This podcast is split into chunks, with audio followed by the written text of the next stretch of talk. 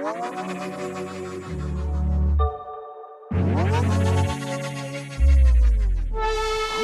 подкаст с теми, кто пишет, редактирует, снимает фото, видео и руководит производством контента.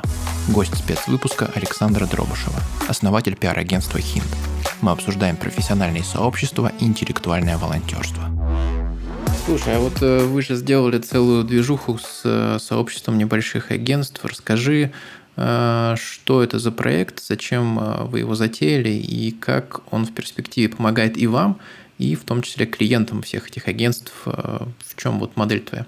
Да, смотри, у нас, в общем, когда нашему агентству было три года, у нас был кризис трех лет, как у детей практически, а, кризис э, ребенка трехлетнего. А, и мы много думали про наше позиционирование, про наши сильные и слабые стороны. И когда мы собирали вот обратную связь от наших клиентов и анализировали ее от наших партнеров, в том числе, многие подчеркивали то, что им очень важно, очень ценно наш вот этот клиентский сервис, наш, наши ценности, наши подходы и вот наш размер, что удивительно. Они говорят, что им нравится, что мы такое маленькое независимое коммуникационное агентство, и что вот этот размер позволяет нам быть очень э, гибкими, очень быстрыми, э, позволяет э, адаптироваться к любым изменениям на рынке и в том числе подстраиваться максимально под нужды клиента и проекта. И это то, что, наверное, очень быстро получил, получил отклик у нас, и мы решили, что да, вот мы хотим про это рассказывать, говорить про то, что быть маленьким независимым агентством это классно. И все началось с моего выступления в Екатеринбурге, куда меня пригласили выступить на пиар-конференции «Жара». Вот, и там я как раз выступала на тему, почему классно быть маленьким независимым агентством, и чисто тестировала эту тему. Знаешь, был такой пилот, понять вообще, какой отклик я увижу там. И ко мне после подошло порядка 4-5 агентств региональных.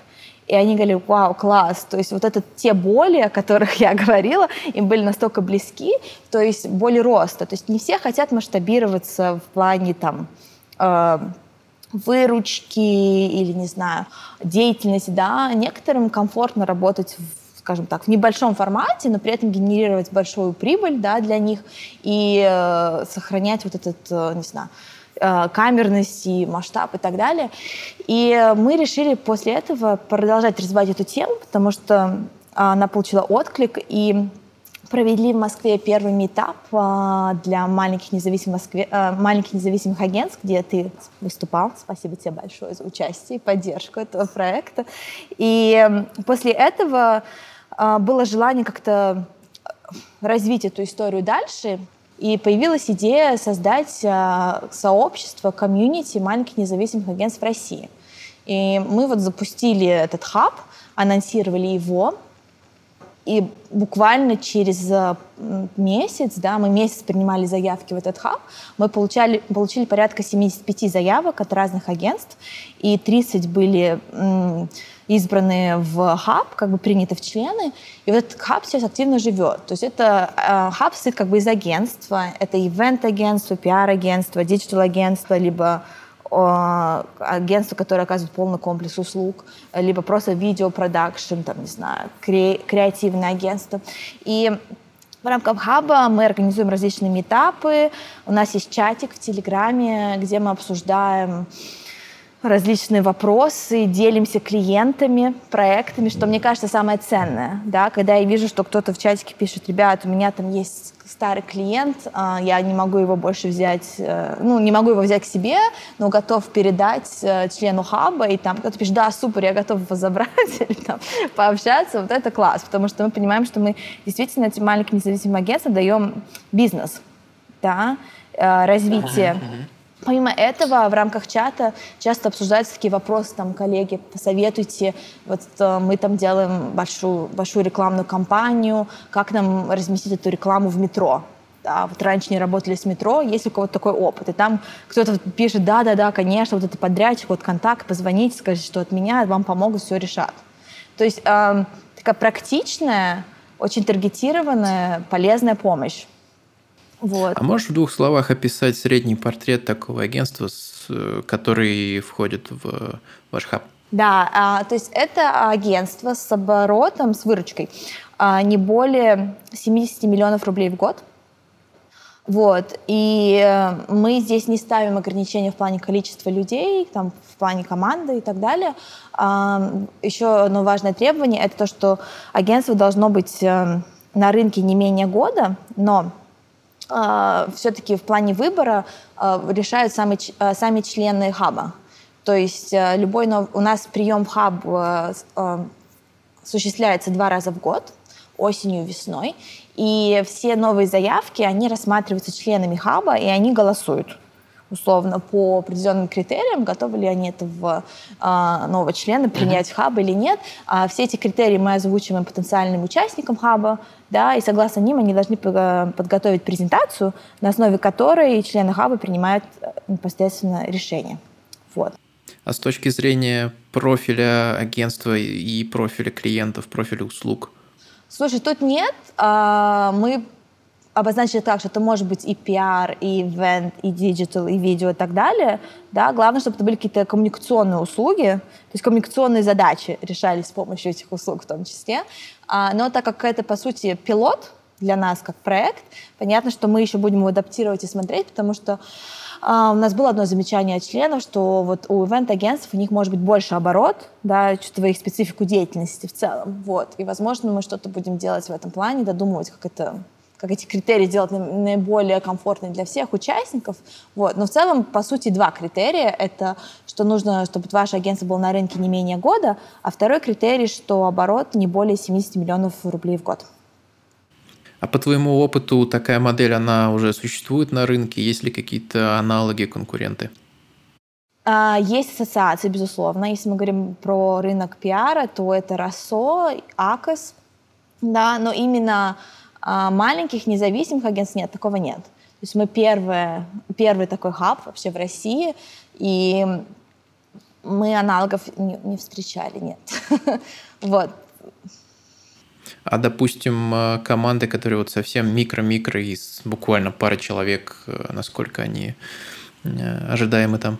Но они должны быть официально зарегистрированы, да, то есть когда mm-hmm. я говорю что, о том, что агентство должно существовать на рынке минимум один год, в том числе это должно быть юридически оформлено. То есть мы принимаем в хаб а, либо ООО, либо ИП, да, mm-hmm. либо это могут быть самозанятые, и ИПшники, если они, например, консультанты. Как знаешь, есть ряд таких независимых консультантов, но если это независимые консультанты, в перспективе хотят открыть свое собственное агентство. То есть на опыте мы можем им помочь э, там, с, поделиться своим опытом о том, как можно запустить свое агентство, когда они будут к этому готовы. Вот. То есть это могут быть совершенно микрокоманды, да, тут важно не количество людей, да, но это должны быть либо команды, которые позиционируют себя как агентство, да, коммуникационное, либо ивент-агентство, либо видеопродакшн, либо креатив агентство и так далее, либо это э, независимые консультанты, но которые стремятся к тому, чтобы открыть свое собственное агентство в перспективе. Как ты считаешь, могут ли такие агентства вообще, вот если взять весь хаб и поставить перед ним какую-то задачу, ну, допустим, сделать что-то для нон-профитов или сделать э, что-то такое интересное с точки зрения социальной значимости? Могут ли они взяться за такую задачу прям вместе целым хабом? Да, конечно. Мне кажется, безусловно, могут. Я думаю, что мы будем э, как-то мотивировать коллег на подобные инициативы. О чем ты говоришь, для меня это интеллектуальное волонтерство да, который сейчас очень активно развивается в России, в том числе, это когда ты помогаешь различным благотворительным организациям, либо культурным организациям не финансовыми вложениями, да, а своим интеллектуальным трудом, скажем так. В частности, у нас был опыт, как агентство, мы а, уже два года подряд поддерживаем фестиваль современного искусства в Москве в качестве интеллектуальных волонтеров, да, и помогаем коллегам а, рассказывать про фестиваль прессе, организуем различные пресс-брифинги и так далее. Вот. И мне кажется, что такого рода волонтерство, оно, безусловно, будет набирать обороты в ближайшем будущем. И я бы очень надеюсь, что такая форма волонтерства будет э, популярной среди членов нашего хаба. Вот. Но в целом задача хаба да, — это создать комьюнити, а, маленьких независимых агентств, которые, а, где каждый может а, найти поддержку, где есть обмен опытом и куда можно прийти за советом. Вот. И этот совет получить. Ну, если возвращаться к теме э, волонтерства, скажем так, назвать это более жестким словом бесплатной работой, можно ли сказать, что рынок стал более благосклонно относиться к такой к такому движению сейчас в кризис и можно ли говорить о том, что сами специалисты на рынке пиар-услуг и контента в целом охотнее консультируют охотнее, предоставляют какие-то рекомендации бесплатно? Я думаю, что опять же, это вытекает из тренда осознанности, да, осознанного mm-hmm. потребления, осознанного mm-hmm. отношения к жизни, и поэтому, возможно, все больше и больше людей смотрят в сторону волонтерства в целом.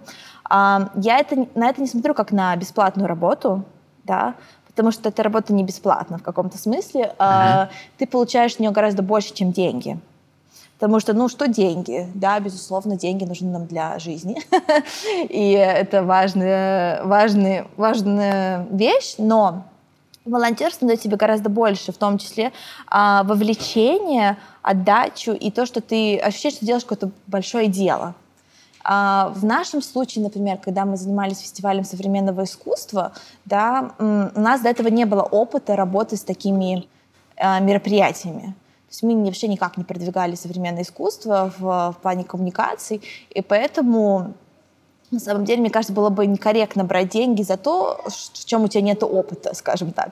Поэтому это тоже была такая авантюра и для нашего клиента в том числе довериться нам в этом. И все очень круто сработало. Мы отработали все наши цели и задачи в рамках этого проекта.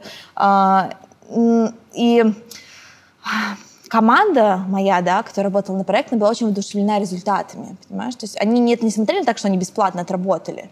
Когда mm-hmm. они видели о том, что, что про это пишут, там, не знаю, топовые глянцевые издания, как Vogue, Harper Bazaar, а, а, Гламур и так далее, им это в очень профессиональном плане очень было приятно, да, что их работа, она может генерить такие высокие результаты.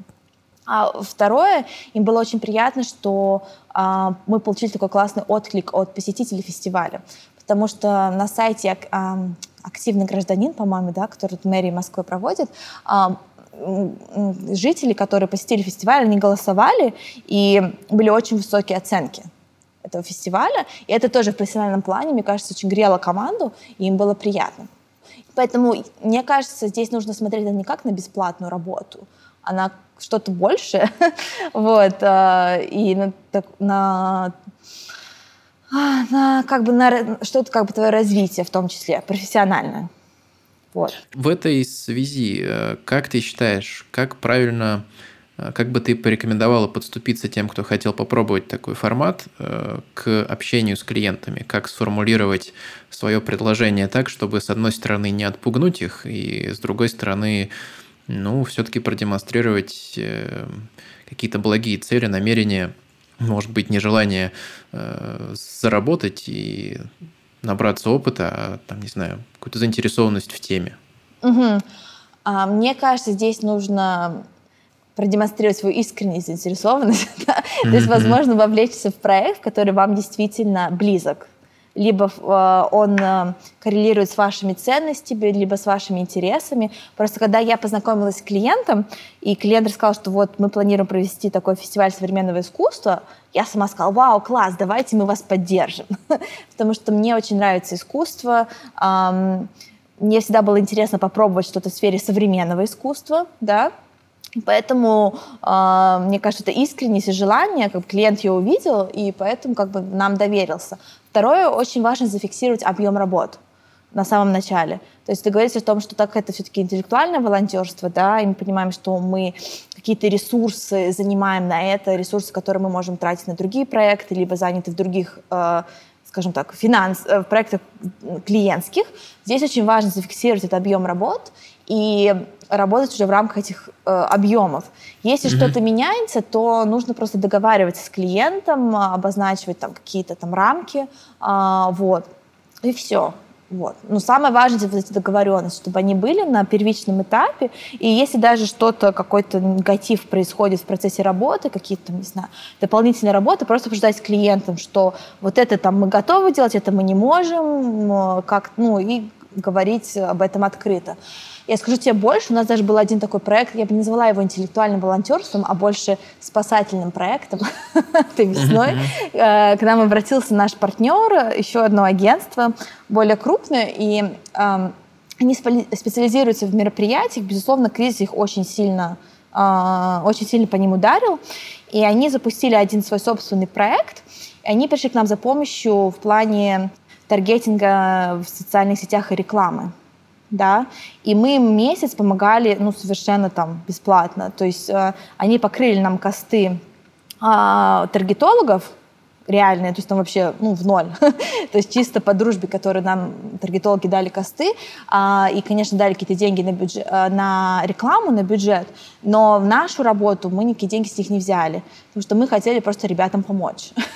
потому что ну, всех ситуация была очень сложная, и вот мы месяц им помогали, консультировали, обсуждали там аналитику от таргетологов, помогали с рекомендациями, там, настраивали какие-то процессы. Вот. И здесь просто мы тоже очень четко отстроили процесс. Мы сказали, что, ребята, мы вам месяц помогаем, и все. Ну, как бы дальше, к сожалению, больше мы, к сожалению, не сможем.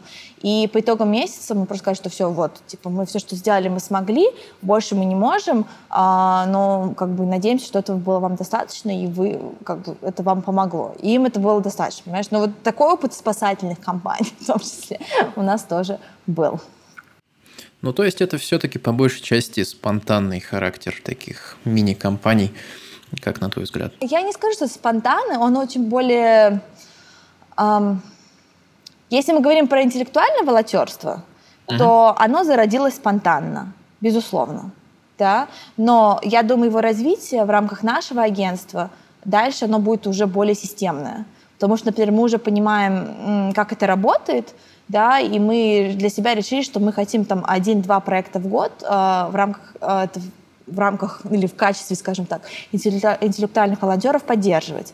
И вот мы поддержали в 2020 году, опять же, этот фестиваль современного искусства, а второй проект у нас был по сбору денег для а, одной книжки для детей с врожденным пороком сердца, да, и мы помогали коммуникационно анонсировать сбор этих денег – и э, инициировали различные публикации в СМИ. То есть это была уже вторая история в плане такого индивидуального волонтерства, и это уже было системно. То есть я вижу, что на 2021 год мы тоже один-два проекта таких сделаем. А что касалось вот этого спасательного проекта, то это было, да, безусловно, спонтанный, но весь прошлый год был спонтанный, понимаешь? То есть а, происходили совершенно разные ситуации, и мы адаптировались к ним, мы подстраивались, и вот просто пришел такой запрос, и мы коллегам решили помочь.